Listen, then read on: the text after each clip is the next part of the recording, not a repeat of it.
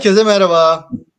Merhaba. Pencere 32. kez açıyoruz ve bugünkü konumuz, temamız iş hayatında algı yönetimi ve de çok değerli bir konuğumuz var. Algı yönetimi konusunda eğitimler veren çok sevgili dostum Gökhan Okçu. Kendisi seminerleriyle, eğitimleriyle on binlerce insan hayatına dokunmuş bir eğitmen. Çok kıymet verdiğim bir arkadaşım. Ve bugün onu görmekten gerçekten mutluluk duyuyorum. Gökhan hoş geldin. Hoş bulduk inancım ya. Ee, gittiğim her yere seni götüreyim de sen beni böyle anlat inancım ya. Anlatıyorum zaten. O 25. saat olayı gerçekten doğru yani. Ya, Kıyametle konuşuyorum Gökhan'cığım. Be- belki 25. saatte konuşuruz bugün bak. Ee, Evet böyle bir çıtlatmakta fayda var. Hı hı. Emre Sinan sizler de hoş geldiniz. Hoş bulduk. Selamlar Hoş- herkese. Hoş bulduk Gökhan, hoş hoş geldin bulduk sen de. Gökhan. Hoş geldiniz, hoş al. Bizim böyle bir e, başlangıç ritüelimiz var. Nereden bağlandığımızı oradan selam göndererek söylüyoruz. Ben Antep'ten bağlanıyorum. Herkese sevgi ve selamlarımı iletiyorum buradan. Emre sen ne, nereden bağlanıyorsun? Ben gördüğünüz gibi Çekmeköy'den, evden, yuvamdan. Ben de yine Tekirdağ e, Marmara Eğrisi'nden herkese iyi akşamlar diliyorum. Ben, ben de çok şükür ki Ankara'dan inancım. Evet bugün bir Almanya'ya gittin geldin. Tekrar yuvaya döndün sen de. Aynen. Evet.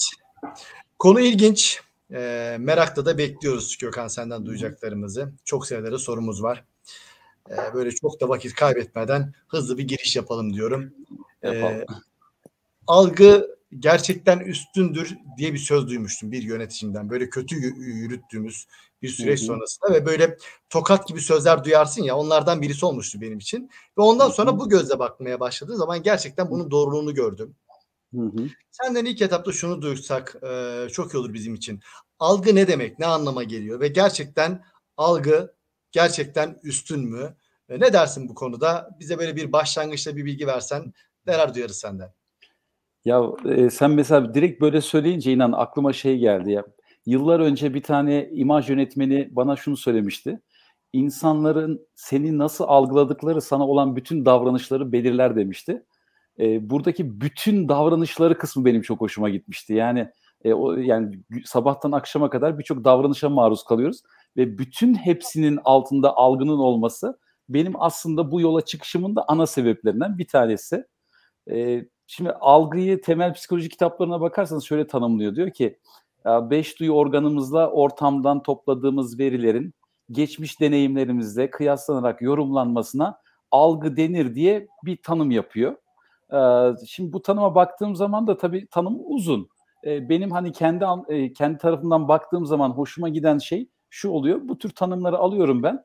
Ee, içindeki ana kritik kelimeleri alıp en basite indirgemekle ilgili bir yaklaşımım var.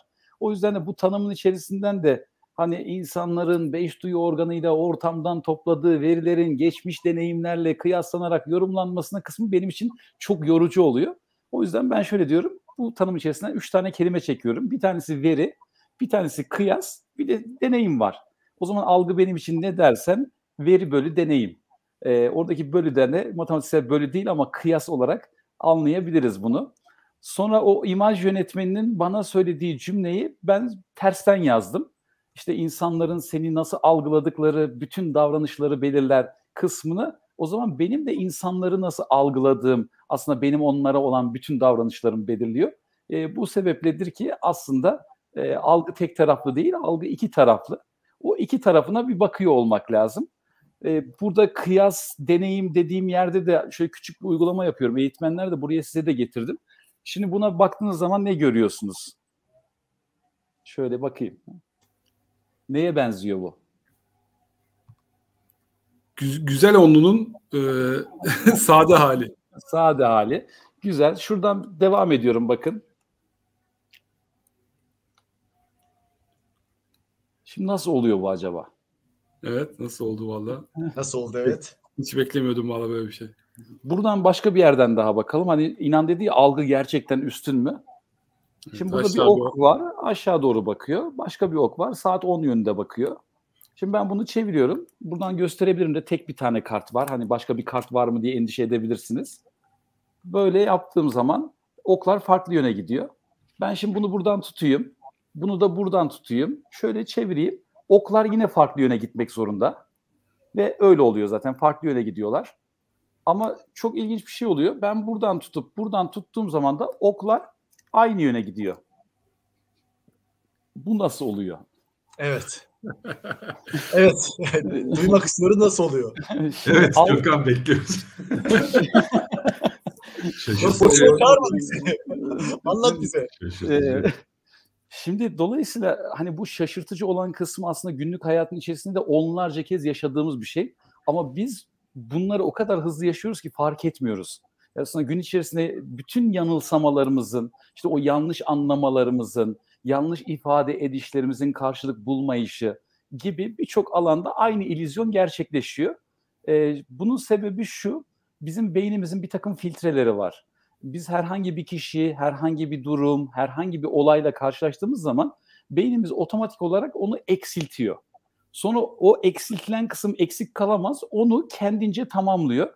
Ondan sonra geçmiş deneyimlerine bakıyor çünkü hikaye değişti orada. Bunu kıyaslıyor ve onun en güzel haline getirip ondan sonra karşı tarafa doğru ifade etmemizi sağlıyor. Çünkü bizim beynimiz biraz haklı çıkmaya programlı haklı çıkmaya program olduğu için de bizi haklı çıkartacak ne varsa onları rasyonalize ediyor. Duyarken de mesela hoşumuza gitmeyecek şeyleri eksiltiyor. Hoşumuza gidecek şekilde içeriden tamamlıyor. Ondan sonra yeni bir şey yazıldı onu tekrar kıyaslıyor ve yeni bir şeyi ortaya koyuyor. O yüzden de hani algı üstün müdür derseniz algı üstün kısmını kenara bırakayım ama şu cümle benim çok hoşuma gider. Çocuklar gördüklerini algılar, yetişkinler algıladıklarını görürler. Şimdi evet. o zaman çocuğun gördüğünü algılamasıyla bizim algıladığımızı görmemiz arasındaki farka biraz kafa yormamız gerekiyor. Yani neden o direkt gördüğünü algılıyor da biz e, bu kadar çok algıladığımızı görür haldeyiz? İşte bunun da çok, çok tek sebebi şu aslında. O kadar çok şey öğrendik ki, o kadar çok şey yaşadık ki, o kadar çok arkada bir takım kök inançlar oluşturduk ki e, gerçeği olduğu gibi algılayamıyoruz. Ve bu bizi şu noktaya getiriyor. Algılayabildiğim kadar gerçek bu dünya. Yani ben inanı algıladığım kadar inan bende var. İnan beni algıladığı kadar bende var. Herkese işte e, Sinan için de söyleyelim, Emre için de söyleyebilirim. Ben mesela Emre ile Sinan'la ilk defa yüz yüze tanışıyorum. Hani ne kadar yüz yüze denilirse o da tartışılır ama e, en azından bir fiil ruberu konuşuyoruz şu anda. E, ama öte taraftan mesela Sinan'ın eski bir çalışanı ulaştı bana bu postu yayınlayınca. Cansu Özgür. E, çok selamları var sana. E, şimdi Cansu'nun iki tane cümlesi var. Sinan süperdir. E, şimdi e, dolayısıyla ben Cansu'ya güveniyorsam ve Cansu'yu seviyorsam e, otomatikmen Sinan benim için hiç tanımasam da süper veriyor. Çünkü Cansu ile bir geçmişim, deneyimim var. Ama bu gerçek midir, değil midir onu bilmiyorum şu anda. E, zaman içerisinde yaşadıkça da e, şimdi Sinan'a 100 puan verdim. E, bu da riskli bir durum. Sinan e, o yüzde kalabilmek için çok ekstra belki gayret sarf etmesi gerekir. Ya da Cansu'ya onu süper algılatan neyse e, aynı davranış biçimini bana sergilediği sürece de ben Sinan'ı süper olarak algılamaya devam edeceğim. Ve bana birisi sorduğu zaman Sinan nasıl birisi de süper diyeceğim yani. Evet. Dolayısıyla e, algılayabildiğimiz kadar gerçek bu dünya birincisi. İkincisi de algı benim gerçeğim. Şimdi az önceki nasıl oluyor? Hani algının tanımından dedik ya veri bölü deneyim diye. Şimdi bizim geçmiş deneyimlerimizde böyle bir iskambil kartı var ama böyle bir iskambil kartı yok. Dolayısıyla ben elimi bu tarafa kapattığım andan itibaren burada bir tane var algılar ve elimin altındakini aslında bir anlamda eksiltir. Şimdi bizim geçmiş deneyimlerimizde ya şurada da bir tane vardı ya şu yoktu. Dolayısıyla kapattığım zaman burada bir tane algılıyor ama ben buraya kapattığım andan itibaren de oraya otomatikmen geçmiş deneyimlerinden bir tanesini ekliyor. Tam tersine geldiğim zaman geçmiş deneyimlerimizde böyle bir iskambil kartı yok. Ben burayı kapattığım andan itibaren bunu dört algılıyor ama ben buraya koyarsam bunu eski deneyimlerine bakarak altı algılama ihtimali artıyor. Ancak burada bile her 100 kişiden 3'ü e, bunu böyle kapattığım zaman bunu 6 algılamıyor 5 algılıyor. Ya da bunu 3 algılamıyor orada 2 var diyor mesela. Ama 100 kişiden 3'ü. Dolayısıyla da bu algı dediğimiz mekanizma manipülasyonla çok karıştırılıyor.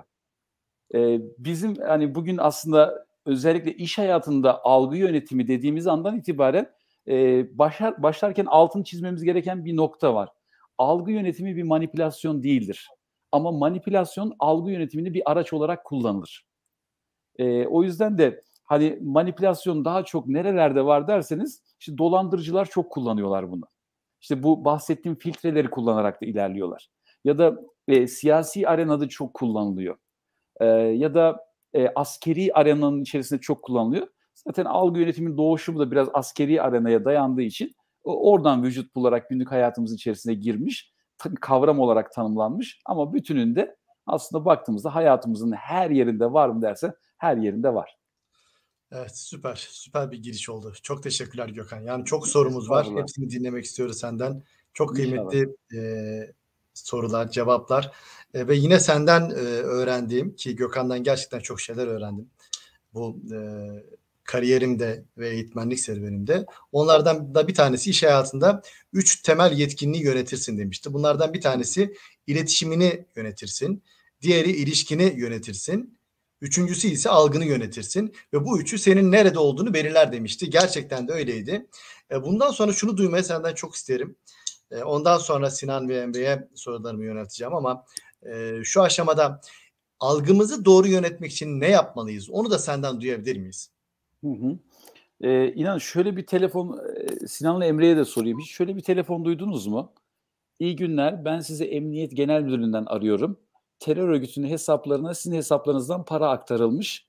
Bununla ilgili görüşmek istiyorum diye bir telefon ya almışsınızdır ya duymuş olabilirsiniz diye tahmin ediyorum. Alanları duyduk. Bana kısmet olmadı. Almadım, almadım ama çok duydum tabii ki. Çok duyduk. Güzel. Şimdi bu tür telefonlara hiç mesela almamış olsanız da eşlik eden bir takım sesler vardır. Ee, mesela birisi beni Emniyet Genel Müdürlüğü'nden arıyorsa e, bir ses gelir arkadan. Telsiz. Telsiz sesi bir. Siren sesi iki. Bir kalabalık gürültü sesi üç. Şimdi e, bunlar arka taraftan bize veri toplatır.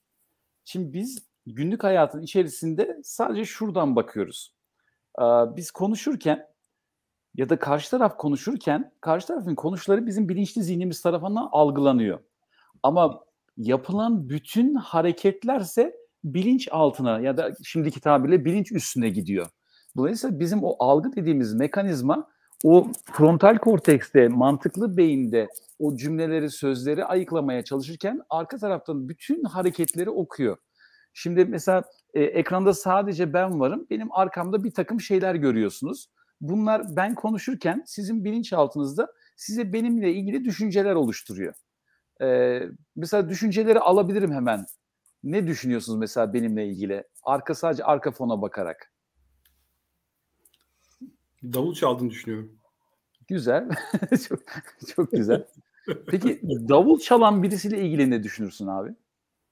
E, Valla özellikle belli bir yaştan sonra başlayan davula kişiler hakkında e, geçmişte çok istemiş fakat bir türlü zaman bulamamış veya buna enerji bulamamış bir kişinin böyle gençlik hayalini gerçekleştirmesi olarak bakıp çok imrenirim. Ve Hı-hı. böyle ah keşke ben de gençliğimde yapıp yapmak isteyip de yapamadığım şeyleri yapabilsem duygusunu uyandırır bende. O yüzden pozitif bir e, algı, algı oluşturuyor. Ee, mesela bizi dinleyenler şahit olmadı o kısma. Programa başlamadan henüz önce bağlanınca biraz sohbet etme şansımız oldu. Ben Sinan dedim ki 45 yaşından sonra davula başladım. Dolayısıyla bu bilgiyle öbür veri kesişiyor.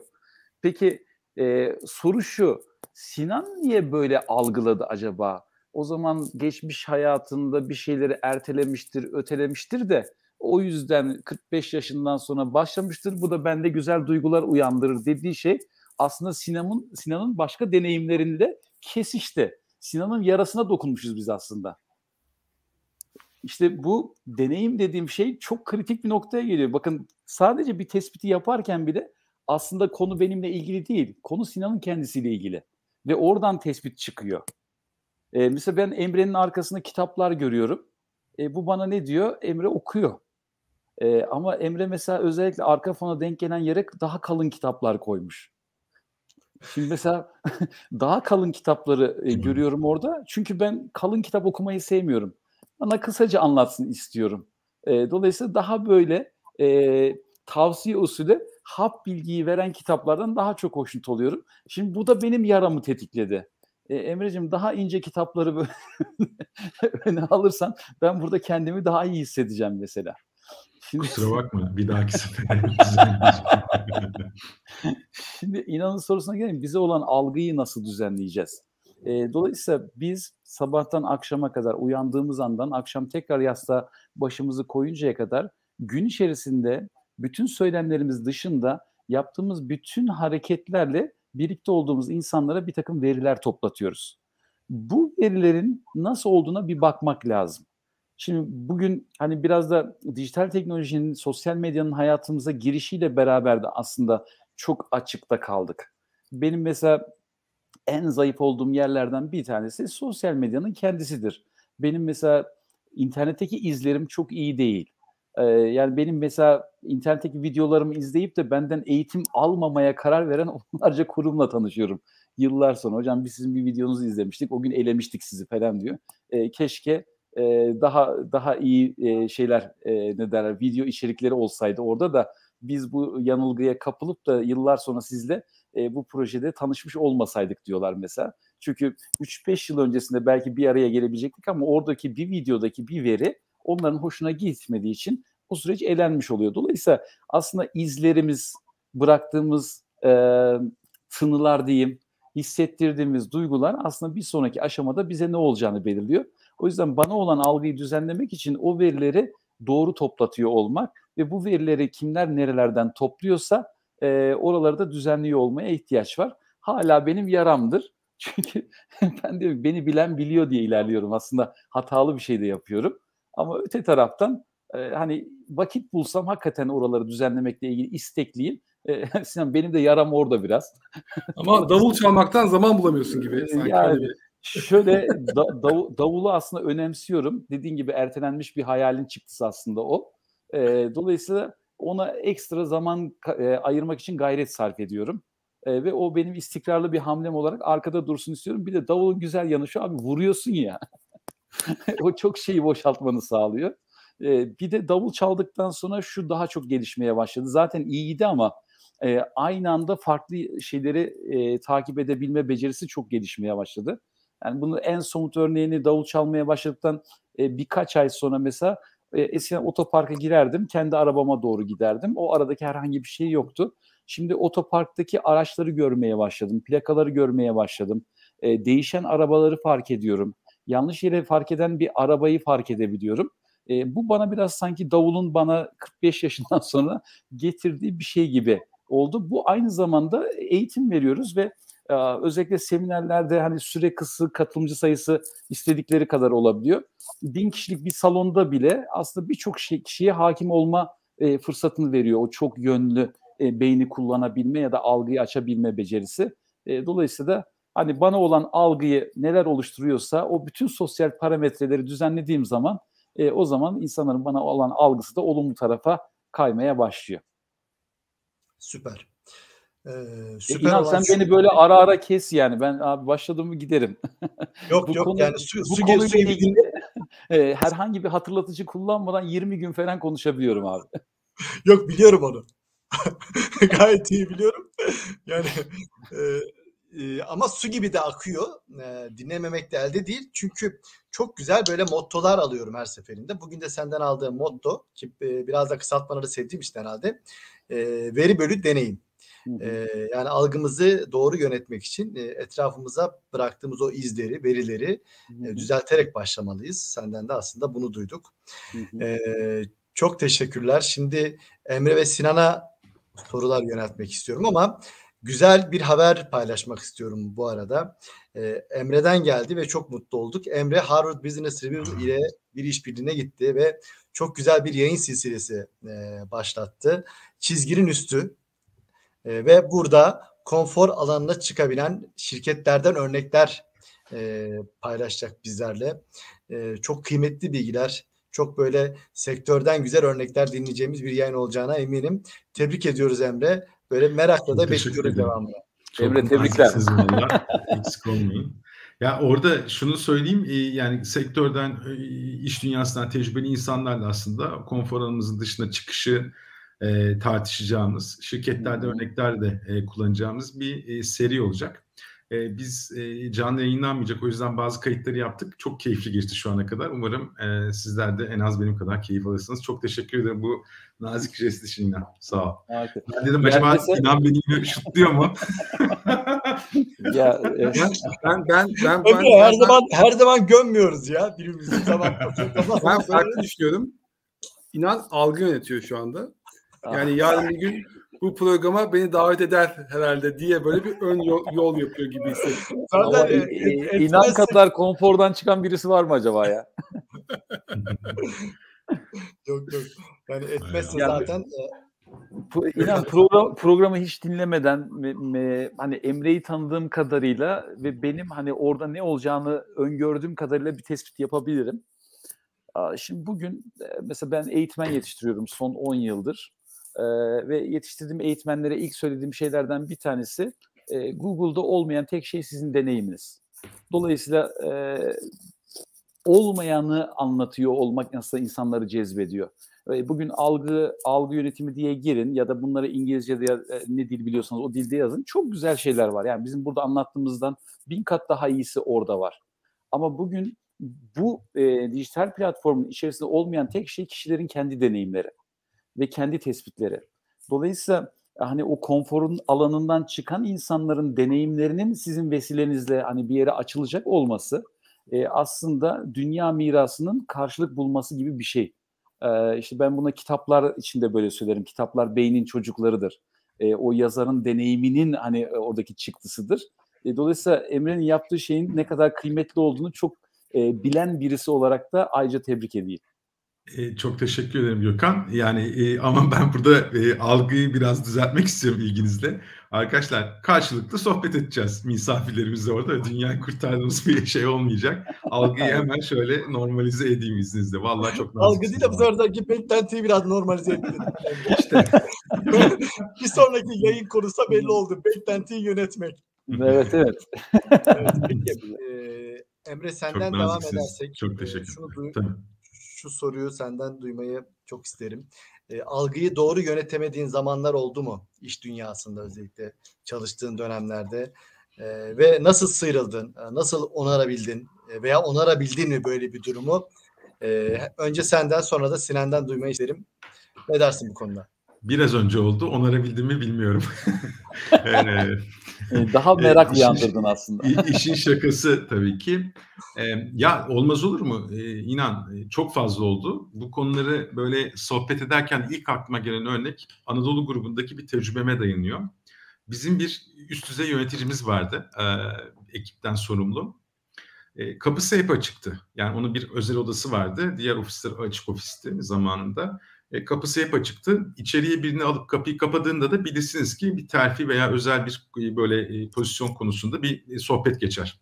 Bir gün bir arkadaşım çağırdı o, üst düzey yöneticimiz. Arkadaşım içeri girdi. Arkadaşım da benimle aynı pozisyondaydı, yönetici pozisyonda. ondan sonra bayağı bir buçuk iki saat falan kaldı. Sonra çıktı. kafası biraz karışık gözüküyordu ama böyle şey mutlu. Yani böyle bir ümit vardı gözünde. Çıktık e, dedi Emre biraz sohbet edelim mi? Çıktık bir kahve içerken sohbet ettik. Döndüm. Sonra benim bağlı olduğum yöneticim dedi ki ne konuşmuşlar dedi. Ben dedim ki söyleyemem dedim. Niye dedi? Çünkü söylemememi söyledi dedim. Yani bu kadar e, net dedim. Söyleyemem dedim. Ondan sonra ama kapı kapalıysa kesin işte pozisyonda falan o, ben hiçbir şey söyleyemem dedim. Kusura bakma dedim. Ve e, benim yöneticimle aram bozuldu. E, çok iyi niyetli biri. E, hatta abim gibi severim. Hala da çok sık görüşürüz. E, her bayram ararım kendisini. E, doğum gününde onun dışında da buluşuruz vesaire. Sonra bir, bir buçuk ay falan e, gerçekten bana böyle tepkisini koydu. Sonra bir gün geldi dedi ki Emre dedi senden özür diliyorum dedi. Niye dedim? Çünkü dedi aslında demek ki benimle ilgili bir şey olsa onu da kimseye söylemeyeceksin dedi. Evet dedim. Mesela benim yaşadığım bir sınavdı. Ee, orada yanlış bir şey mi yaptım? Yani çünkü yetiştiğimiz bir şeyde hani kültürde de pozisyona, hiyerarşiye biraz saygı ve biat etme şeyi var ya orada değerler vesaire aslında ilk başta algıyı kötü mü yönettim? Yani dürüst olmaya çalışırken acaba ters mi algılandım vesaire e, tarzında bir şeye düşmüştüm ama zaman içerisinde çok şükür bunu aşabildim. E, benim yanlış yaptığım şeyler olmuş budur. Bunun dışında yanlış algıladığım veya işte insanları farklı e, şey yaptım. Aynen Gökhan'ın dediği gibi yetişkin insan o çok güzel bir e, yaklaşım bence. E, çocuklar gördüklerini algılıyor. Biz yetişkinler algıladıklarımızı görüyoruz. E, tam aklıma gelmiyor ama kesinlikle olmuştur. Yani her insanın kör noktası vardır.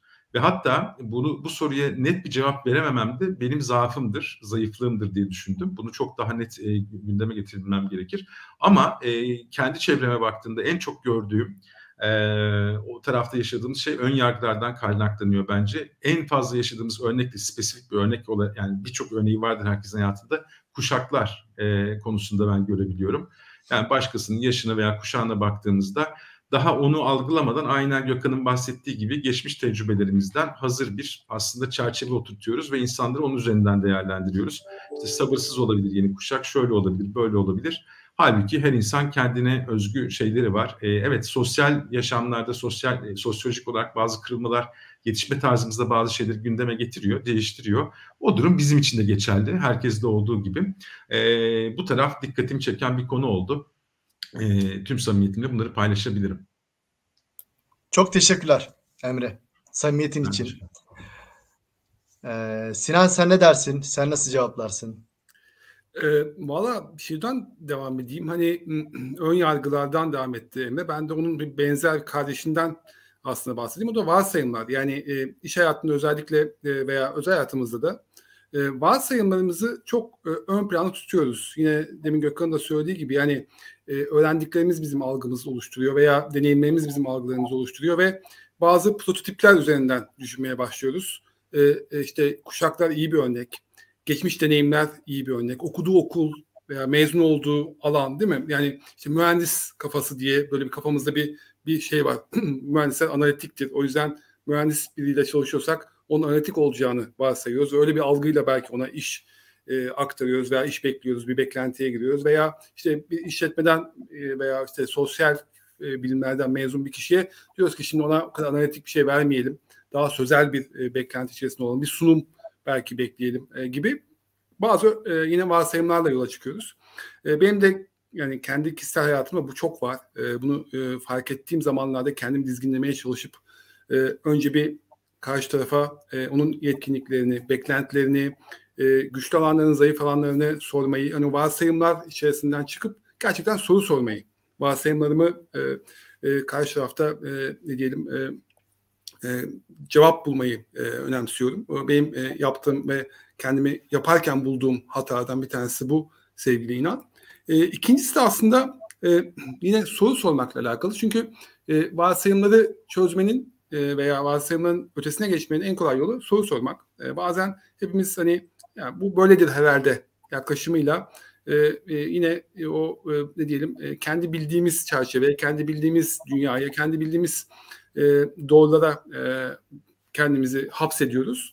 Yani o yüzden hani e, ne zaman e, algıma yenik düşüyorum? Soru sormaktan vazgeçtiğim her an diye cevaplayabilirim. O yüzden soru sormaktan vazgeçmemek lazım. E, özellikle e, hani hem e, iş hayatında hem çocuk yetiştirirken değil mi? E, burada bence o soru sorma konusu çok çok kritik. E, bunlar geldi aklıma e, sen söylerken. Bir kendimle ilgili bir örnek de vermek isterim e, sevgili İnan. E, benim özellikle algı yönetimiyle ilgili e, kafama kazınmış bir örnek kendi kariyerimden. Ben de e, kendi konfor alanından çıkmayı seven e, sizin de bildiğiniz gibi yani birden fazla kez e, şirket sektör değişmiş bir kişi olarak e, bir iş değişikliğim sonrasında böyle girdiğim kurumda e, biraz böyle yeniler ve eskiler şeklinde bir e, çekişmenin olduğunu fark ettim ve ben doğal bir insanım. Hani çoğunlukla e, girdiğim ortamlarda e, arkadaş edinmeyi veya e, ne diyelim iletişim kurmakta konusunda çok zorlanma. Yine kendi kendim olduğumu düşündüğüm belli bir e, süreden sonra e, bir eski yöneticinin kurumdaki bana böyle farklı davrandığını hissettim. Öncesinde biraz bana e, daha mesafeli davranan bir yöneticinin biraz daha o buzları kırdığını hissettim ve bir gün böyle kalabalık bir asansör yolculuğu sırasında ben böyle yine başka birisiyle konuşurken arkamdan dönü şeydi. Ya dedi Sinan dedi sen hakikaten çok samimi bir adammışsın. Ya sen güldüğün zaman ben öncesinde rol yapıyorsun diye düşünüyordum ama fark ettim ki sen rol yapmıyorsun. Senin hakikaten içinden gelen buymuş. Şu anda bunu sana söylemek istedim dedi. Ve o kalabalık içerisinde hani hakikaten çok hoşuma gitmişti. Hani belki de kötü bir algının, e, belki de benden kaynaklanmayan, sadece o şirkette yeni olmanın getirdiği bir algının e, aslında e, kırılabileceğini ve bir yöneticinin de aslında bu algısını kırdığı zaman bunu dürüstlükle, samimiyetle başkanın da yanında söyleyebilmesinin ne kadar kuvvetli bir e, durum olduğunu fark ettim. Bu bana çok güzel bir örnek oldu. Yani ben de e, zaman zaman bu tarz tuzakların içerisine düştüğüm zaman bunu yüksek sesle söyleyebilmenin ne kadar önemli olduğunu ve hakikaten ya evet ben fark yanlış düşünmüşüm. Ben yanlış bir algıdaymışım. Bu algımı değiştiriyorum cümlesini kurmanın e, ne kadar önemli olduğunu da bu örnekte gördüm. O yüzden ben de bunu paylaşmak istedim inan. Gerçekten bu arada bunu sana söyleyen kişiyi de e, tebrik etmek lazım herkesin ortasında. Bence güzel bir özgüven örneği e, ve samimiyet örneği. E, Kesinlikle. Teşekkür ederim e, güzel yorumların için. Gökhan şimdi diğer soruya geçelim. Kaltatıysak Emre programı çaldı. Yok, harikulade. Mesela e, hem Emre'nin hem Sinan'ın söylediklerinden benim böyle bir takım şey. Mesela Sinan dedi ki bir e, mesela asansörle çıkma eylemi vardır ya kalabalık bir asansör yolculuğunda diye bir tanımladı onu mesela. Şimdi biz buradan mesela neyi algılıyoruz? Sinan'ın ne kadar yüksek bir yerde çalıştığını ve o çıkma eyleminin artık yolculuğa dönüştüğüyle ilgili ve burada da bir konunun çözümlendiğiyle ilgili bir şey anladı, anlıyoruz. Dolayısıyla mesela cümlelerin içerisindeki bir takım kelimeler bile aslında birçok şeyi farklı algılatabiliyor. Mesela ben Emre'yi görüyorum şu anda. E, Emre okul oturduğun sandalye rahat mı? E, nasıl gözüküyor? Bir senin yorumunu alayım e, gayet iyi gözüküyor ama senin ne hissettiğini merak ettiğim için soruyorum bunu. Çok rahat değilim aslında. Bugün kendimi çok rahat hissetmedim enteresandır. Hatta Hı-hı. işte şu sırt desteklerinden falan alsam diye düşünüyordum. ee, Gökhan bana da sorabilir misin o soruyu? Enteresan bir şey. Adam zihnime girdi ya. İnancım senin nasıl e, zor şartlarda bağlandığını bildiğim için abi. yani, yani şimdi e, hani... söyleyeyim mi söylemeyeyim mi? Şu an yere bağdaş kurup oturmuş durumdayım e, laptop yatağın üzerinde tepende böyle bir aydınlatma lambası var ve şu an bacaklarım uyuşmuş durumda. hani onun için çok rahat değilim ama devam yani biliyorsun pencere böyle emek istiyor. Güzel. Ee, Şimdi mesela e, Sinan senin e, oturduğun şey bir sandalye mi? E, koltuktayım. E, güzel. E, Emre senin oturduğun şey bir sandalye mi? E, evet çalışma sandalyesi diyelim. E, sandalye ile koltuk arasındaki farkı sorayım abi. Şimdi Gökhan soru soruyorsa insan geriliyor. Kesin Böyle bir şey ben, Arkadaşlar ben, benim ben, bağlantım kötü galiba. Ben bir kopuk geleceğim şimdi. Gökhan ben söyleyeyim mi? Ben yatabilirim abi şu anda. ben de koltuğu böyle oturma odasında televizyon başında salonda oturduğumuz bir e, şey olarak e, algıladım Gökhan. Hı hı. Yani şimdi şöyle sandalyeyi koltuğu ayıran en önemli şeylerden bir tanesi e, plastik sandalye diyoruz ya e, popoyu yumuşatan herhangi bir şey olmaz. Tahta sandalye diyoruz ya aslında bunlar çıkış noktalarıdır aynı zamanda. Biz koltuğa geçtiğimiz andan önce bir sünger ya da kaplamanın oluyor olması, e, yandaki kolçakların oluyor olması, e, sırt dayanağının normalden geniş oluyor olması, yüksek oluyor olması bunlar hep sandalyeyi koltuğu ayıran şeyler. E, aslında bir tuzak soruydu ama Emre o tuzağa düşmedi. Ee, ben çünkü korkuyorum ya yani ciddiyim mesela dedim ya çok rahat hissetmiyorum dedim. Acaba şimdi adam bana oradan bir algı yönetimi yapıp çok rahatım dedirtecek mi diye bir e, ikileme düştüm yani. Hiç de beklemediğim bir anda soru geldi. Kusura bakma. Estağfurullah. Gö- Gö- Gökhan'ın soruları böyle zaman zaman böyle e, güzel heyecan kattı, gerginlik kattı. E, ben buradan alarak zamanı da bakarak böyle sorularım da var. Sadece bir tane var. şey bir tane şey söyleyeyim inancım hemen çok önemli kritik olduğu için hani e, şey yapacağım devam etmek istiyorum. Lütfen. Şimdi ben eğitimlerde kişiler daha çok Hilton tipi sandalyeler seçiyorum rahatsız olduğu için. E, çünkü ben katılımcıların konfora girmesini istemiyorum, rahatsız olmasını istiyorum ve o rahatsızlık gün boyu bana odaklanmalarını daha kolay sağlıyor. Ve onlara da şunu soruyorum diyorum ki oturduğunuz koltuklar rahat mı diyorum. Ondan sonra rahat diyen var, değil diyen var, idare eder diyen var. E, dolayısıyla e, bir süre sonra diyorum ki yani burada so- cevaba giderken beyniniz iki tane ana işlem yapıyor. E, bunlar nedir diye soruyorum. Ondan sonra böyle söylemekte zorlanıyorum. Diyorum ki gözünüzü kapatın. Bir daha soracağım soruyu. Oturduğunuz koltuklar rahat mı diyorum. Gözlerini kapatıyorlar. Ondan sonra ben gözlerini kapattıktan sonra ben gözümü açıyorum. Şöyle hareketler görüyorum. Önce bulunduğu yeri bir tanımlamaya çalışıyor. Sonra geçmişteki koltukları düşünüyor. Ama hala hazırda bir sandalyenin üzerinde oturuyorlar. Sonra işte rahat diyorlar değil diyor neyse o önemli değil benim için. Ee, bir sürü üzerine konuştuktan sonra diyorum ki oturduklarınız bir koltuk mu bir sandalye mi diyorum. Ondan sonra diyorlar ki aa sandalye. E ben size koltuk diye soruyorum niye itiraz etmiyorsunuz diyorum. Hocam sana o kadar çok güvendik ki koltuk deyince sorgulamadık diyorlar. E, tamam bu da çok güzel diyorum. O zaman algı yönetimi nasıl sağlanıyor? Önce sende bir güven oluşturuyorlar. Ondan sonra da diyorum ki neyin üzerinde oturduğunu bilmeyen insanların algısını çok kolay yönetirsin. Yani biz aslında o güven sevgi ilişkileri içerisinde e, oluştuktan sonra bize bir anlamda dayatılan şeyleri de e, kabul ediyoruz farkında olmadan. E, hoca koltuk diyorsa koltuktur. E, ama e, hocanın her dediği doğru olmayabilir. E, işte o yüzden de e, bizim biraz daha farkında olarak ilerlememiz lazım. Burada da çok kısa, çok üzülerek inancım, e, ihtiyaçlarının farkında olan, beklentileri dışarıdan değil de kendinde olan, ilgi alanları netleşmiş, değer yargıları ve inançları oturmuş ve içinden yetiştiği kültürün kültür kodlarına haiz olan insanların algısı yönetilmiyor. Çünkü bunlar neyin üzerinde oturduklarının çok farkında oluyorlar. Ama buralarda eksik varsa oralar birileri tarafından çok kolay manipüle edilebiliyor. İşte orada da algı yönetimi enstrüman olarak kullanıldığı için algı yönetiminin kendisine olan algısı negatif oluyor. İşte Emre diyor ya benim algımı mı yönetiyorsun ben diye. Böyle bir algıya sebep olduğum için üzüldüm Emre'cim ya. Estağfurullah canım ben de işin şakası. Şaka sağ ol. Evet, yani tam bu anlattıklarına belki e, doğru bir bağlam olabilir. Bu soracağım soru, soru Gökhan. E, şimdi biz e, algımızı yönetmeyi hani şu ana kadar konuştuk. E, senden de dinledik nasıl etkin yöneteceğimizi ama insanları doğru algılamak için bize düşen görevler neler? Belki onu da duymakta fayda olabilir. Çünkü e, bir tarafta da hani bize de görevler düşüyor. Neye dikkat etmeliyiz? Neler yapmalıyız? Çünkü Hı-hı. bazen ön yargılar e, bu gerçeklerin üstünü kapatabiliyor. Köre olabiliyoruz. E, bundan sıyrılıp gerçekleri görmek adına insanların e, oldukları gibi algılamak adına biz neler yapmalıyız? Hı hı.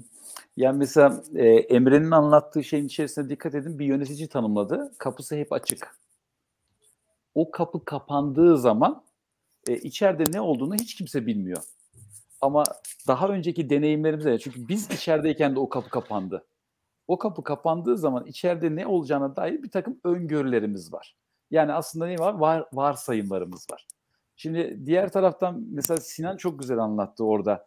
E, algı farklılığını ortadan kaldırmanın en kolay yolunu söyleyeyim. E, soru sormak. Ama bir tık öncesi bunun çok iyi dinlemek, çok iyi e, veri toplamak ve o verileri iyi analiz edebilmekle ilgili. Ki ben soru sormanın hayatın şifresi olduğuna inananlardanım. Çünkü bu hayatta insanın başına ne geliyorsa sorduklarından değil hep sormadıklarından geliyor. E, kontrol bu hayatta daima soruları soranda. Bununla beraber doğru soruları sorarsak doğru cevapları alırız.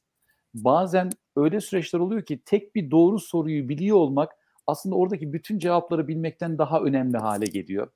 Ee, Sadi Şirazi'nin çok güzel bir sözü var. Diyor ki sormaz ki bilsin, sorsa bilir, bilmez ki sorsun, bilse sorar. Aslında soru sormak için de soru sormayı bilmek gerekiyor. Soru sormayı öğrenmenin en kolay yolu da gördüğünü algılayanlara bakmak yani çocuklara bakmak. Bu arada çocuklar gördüğünü algılar, yetişkinler algıladığını görür. E, bana Çağlar Sayınsu söylemişti Oya Beton'dan. E, bir algı yönetimi eğitimi sonrasında hocam bu senin içine yarar demişti. Onu da anmadan geçmeyeyim burada. Kulakları burada, çınlasın diyelim. Kulakları çınlasın. Bir de o ön yargı kelimesiyle ilgili e, inan sen de tanıyorsun rahmetli Bülent Yerlikaya. Bülent Hoca'nın bana öğrettiği en güzel e, ön yargı şeyi açıklaması aslında kelimeye bir aksiyon aldırıyordu. Dedi ki ön yargının ne olduğunu hepiniz biliyorsunuz. Ben dedi size onu anlatmayacağım dedi. Sadece kelimeye hep beraber bir aksiyon aldıracağız dedi. Lütfen dedi notlarınıza da büyük harflerle ön yargı yazın ve sonuna bir Ç harfi getirin dedi. Ve ön yargı kelimesine aldırdığı bu aksiyon ön yargıçlarımızın aslında anlamadan, dinlemeden sadece varsayımlarla, sorularla açmadan e, birçok şeyi nasıl yargıladığımızı gösteriyor. E, çünkü ben şunu biliyorum, yargı varsa suçlu da vardır. Yani yargılanan varsa suçlanan da vardır. Dolayısıyla biz daha hiçbir şeyi bilmeden aslında bir takım şeyleri suçlar hale geliyoruz. İşte bundan kaçınmanın en kolay yolu da o varsayımlardan uzak durmak, anlamaya çalışmakla ilintili. Mesela bunu yaptığım zaman bir silsile var onu da verebilirim aslında. Yargılamak için bilmek gerekir. Bilmek için sormak gerekir. sorduğunun cevabını dinlemek gerekir. Dinlemek için bir tek şey gerekir. Onun adı sabırdır. Şimdi dolayısıyla bu silsileyle ilerlediğim zaman aslında biraz kendime sabırlı, biraz kardeşine sabırlı olduğu zaman bazen hani o conversation, o diyaloğun içerisinde zaten sonunda aslında o benim varsayım bir şeyin olmadığını da bana söylüyor. Ama oraya kadar dayanamadığım andan itibaren varsayımlarımla soru soruyorum. Bu da manipülatif oluyor. Halbuki olduğu gibi almakla ilgili hamlem olması lazım. Süper. Yani seni her dinlediğimde bir şeyler öğreniyorum Gökhan. Yani, yani canım kardeşim. Yani İnan, gerçekten. Ben, ben seni her gördüğümde bir şeyler görüyorum abi. sen öyle diyorsun, sen bana gösteriyorsun. bir şey söyleyeceğim. Emre biz çıkalım mı bilmiyorum hani istersen. Çıkmana da gerek yok. Moderatör olarak ben zaten sizi gönderiyorum. Gökhan'la devam ediyoruz. Yani gerçekten böyle hani mottolarla vermen böyle insanın hafızasına kazıyor. Ee, ve senden aldığım o mottoları da ben gerçekten kendimde de böyle uygulamaya çalışıyorum. Soru sormak gerçekten bir sanat. Doğru soruları sorduğunuz zaman ulaşamayacağınız gerçek yok. Ee, ve de insanları doğru algılamak adına da o varsayma, sor. Hani onu da bir kez daha senden duymuş olduk. O Çok da teşekkürler. Semih Pehlivan'ın şeyidir varsayma sor. evet onu da kulaklarını çınlatalım. Aynen aynen. Çınlatmış olalım. Evet Sinan e, senden e, duyalım istersen. Şimdi duyalım. hayatında e, başarı için veya e, iş hayatında gerçekten başarıya ulaşabilmek için üç şey yönetmek gerektiğini konuştuk. Bunlardan bir tanesi iletişim, diğeri ilişki, e, sonuncusu da algı. Bugün konuştuğumuz. Şimdi ilk ikisine baktığım zaman kurumlar bu ikisini doğru yönetebilmeleri için çalışanlarına destek oluyor. Eğitimler veriyor, farkındalık sağlıyor, bu konuya yatırım yapıyor. Üçüncüsü için yani bugün konu ettiğimiz algı yönetimi konusunda kurumların yapabilecekleri var mı? Çalışanların algılarını doğru yönetebilmeleri adına bu konuda yapılabilecekler var mı veya somut örnekler var mı? Bu konuda ne dersin? E, muhakkak var. E, yok demek e, doğru olmaz ama ne kadar başarılı yapılıyor bu biraz hakikaten e, tartışma konusu. E, benim tabii ki e, bir görüşüm var ama burada hani hem e, Emre'nin hem de Gökhan'ın e, yorumlarını çok merak ederim. E, ben e, geçmişinde pazarlamayla e, bir şekilde yolu kesişmiş ve e, hani kariyerin büyük bir kısmında aslında pazarlama tarafında çalışmış bir kişi olarak pazarlama dünyasında algının önemini çok çok iyi bilirim ve e, sonuç olarak pazarlamacıların işi veya bugünkü işte modern e, ne diyelim e, şirket yapılarının işi aslında müşterileri e, mallarınızı veya hizmetlerinizi almaya ikna etmek. İkna etmenin de en temel yolu tabii o algıyı yönetmek. O yüzden özellikle pazarlama dünyasında hani ürün değil algıya oynayın yaklaşımlarının farklı versiyonlarını, farklı cümlelerini birçok yerde duyabilirsiniz. Burada e, belki de hani senin sorduğun soru üzerinden dış müşteri değil de iç müşteriye biraz bakmak lazım. Çünkü biliyorsun müşteri kavramı hani iki ayaklı. Biz dış müşterilere karşı markamızın, şirketimizin imajını veya algısını bu kadar önemserken aslında iç müşterilerimize nasıl bunu yansıttığımız konusu bence gelişmeye açık. Simon Sinek der, der e, çok güzel bir sözü var. E, der ki hani eğer çalışanlar şirketi sevmiyorsa müşteriler nasıl sevsin? Önce çalışanları sevdirmek lazım şirketi. Burada da e, yine benim hani nereden destek alabiliriz dersek e, bugün e, modern şirketlerde e, gittikçe adı konan, çerçevesi çizilen bir kurumsal iletişim e, departmanı, organizasyonu var. Bazen pazarlamayla iç içe, bazen genel müdürle beraber e, hareket eden e, büyük holding yapılarında hatta C-level'da e, ne diyelim e, temsil edilen önemli bir kavram, önemli bir organizasyon veya e, yöneticilik. Bunun gerçekten çalışan tarafındaki o iç müşterilere de odaklanmasının gerekli olduğunu düşünüyorum. Kurumsal iletişim sadece kurumun dış müşteriyle olan ilişkisini değil, iç müşteriyle olan ilişkisini de mutlaka e, mercek altına almalı ve çalışanlara aslında kurumu e, ve markayı sevdirmeye odaklanmalı. En azından dış müşteri olduğu kadar ve tabii ki işte etikler, e, bu manifestolar genellikle yine hep dış müşteriye yönelik yazılırken e, şirketlerin mutlaka iç müşterilerine yönelik manifestoları olmaları gerektiğini düşünüyorum. Onlara yönelik e, hani biz bu kurumu daha başarılı hale getirmek için bireysel olarak, kurumsal olarak nasıl bir algıya sahip olmalıyız, nasıl bir algı yönetmeliyiz konusunda o farkındalığı aksiyona çevirmesi gerektiğini düşünüyorum. Bu ilk e, bakış açım sevgili inan. İkincisi E, sadece bir departmanı atıp tabii ki geçmemek lazım. E, şirketlerde her yönetici, lider, hani lider biliyorsun e, ünvandan bağımsız bir kavram olarak bahsediyorum. Her işinin e, yöneticisi veya lideri bir yandan da aslında e, o algıyı yönetmek üzere kendisine bir iş edinmeli diye düşünüyorum ve burada hani hani liderliğin aslında o rol modelliğe dönüşmesi. Eğer benim yöneticim e, kendi algısını önemsiyorsa, kendi e, doğrularının peşindeyse, e, demin Gökhan'ın çok güzel söylediği gibi o güven duygusuna odaklanıyorsa, kendi ilişkilerinde güveni önemsiyorsa, söyledik, söylediği sözlerin arkasında duruyorsa, e, ben de ona bağlı bir çalışan olarak doğal olarak bunu kendime bir rol model alıyorum ve buna yönelik ben de kendimi geliştirmeye başlıyorum. Yani aslında biraz hani söylediğini yap, yaptığını söyle, sen hep söylersin ya inan.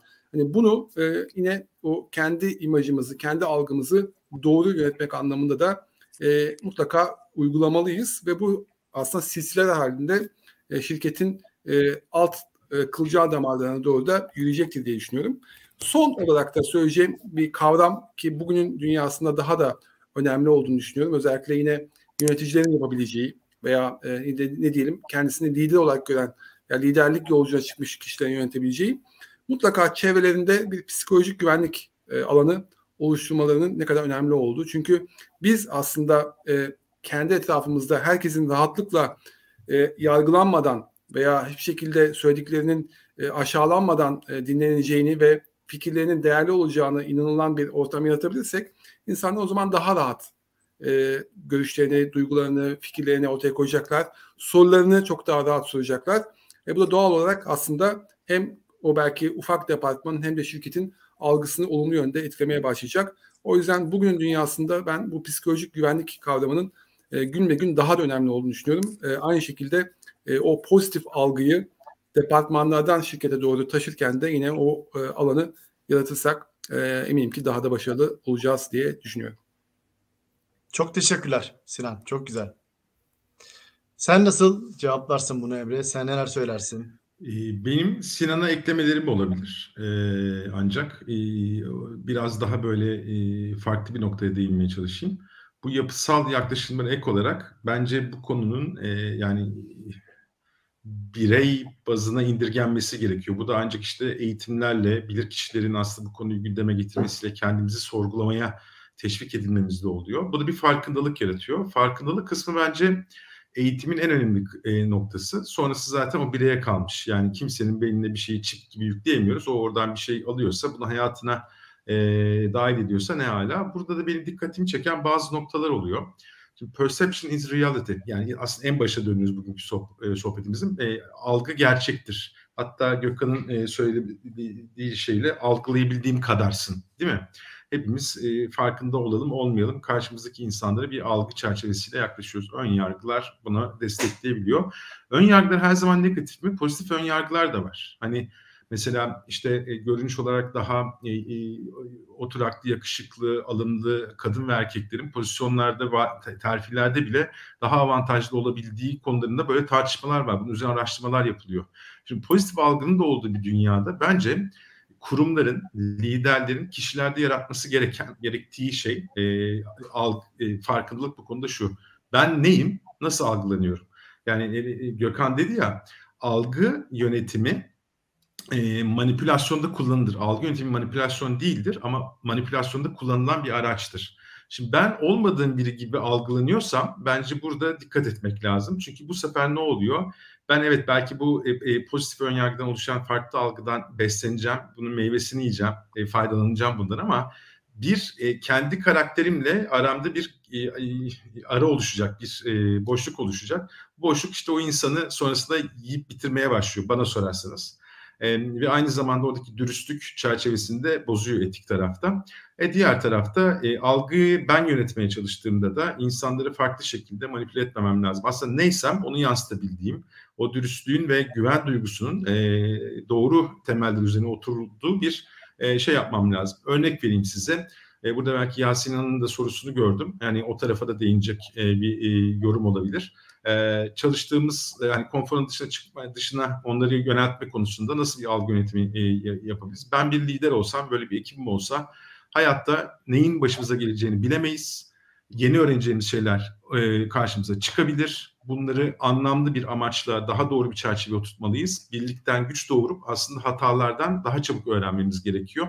E, bu gibi aslında bir şeyle e, o zorlu durumlarda hata yapmamızın normal olduğunu, akıllı hatalar yaparak kendi içimizde bunu geliştirmemiz gerektiğini, o Sinan'ın aslında bahsettiği psikolojik e, güvenlik e, alanını oluşturacak bir yapıda ilerleyebileceğimizi söyleyebilirim en basit haliyle. E, yani gördüğün gibi ekstradan pek bir şey söylemiş olmadım. Şöyle bir e, etrafını dolaştım. Ama e, benim aklıma bunlar geliyor. Bu, bu konuda kritik olduğuna inanıyorum. İnan. Çok çok teşekkürler Emre. Çok sağ olun. Katkınız için çok teşekkürler Gökhan. Yine dediğim gibi böyle çok güzel mottolar aldım senden. Bugün işte aldığım o mottolardan bir tanesi e, veri bölü deneyimdi. Etrafa verdiğimiz veriyi iyi yönetmemiz gerekiyor diye. Yani bir arkadaşım demişti ki bana sen çok soğuk böyle somurtkan bir insansın demişti. Halbuki bilenler bilir ben e, bu pencere programının en şeker e, insanıyım. Sonra düşündüm e, neden e, böyle bir algı var etrafa karşı. E, çatık kaşlarım yani çünkü kafamda bir şey varken çok böyle e, kaşlarımı çatıyorum. Çatık kaşları gülümseyen yüzle değiştirmeye çalıştım. Değiştirdim demiyorum. Hmm. Ama değiştirmeye çalıştım aklıma geldiğimde. işte o da etrafa yaydığım o veriyi demek ki düzeltmeye çalışmışım. O bilmeden de olsa e, benim için veri çatık kaştan gülümseyen bir e, yüze dönüşme çabasıymış. Peki çok teşekkür ediyorum. Ee, benim adıma çok keyifli bir program oldu. Ee, Gökhan Hoca gibi çok e, iyi bir hatibi modere etme e, hem onur hem de zordu. Ee, ama e, güzel şeyler konuştuğumuzu düşünüyorum.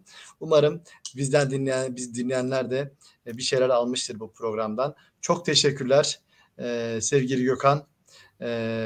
Bizi onur ettin, renk kattın programımıza. Estağfurullah. Ben onur duydum. Çok çok teşekkürler Sinan. Şeref Emre. Hoş geldin. Sizlere de çok Hoş teşekkürler. Tekrar görüşmek dileğiyle. Kendinize iyi bakın. Herkese Görüşmek sevgiler, kolaylıklar diliyorum. Görüşmek üzere.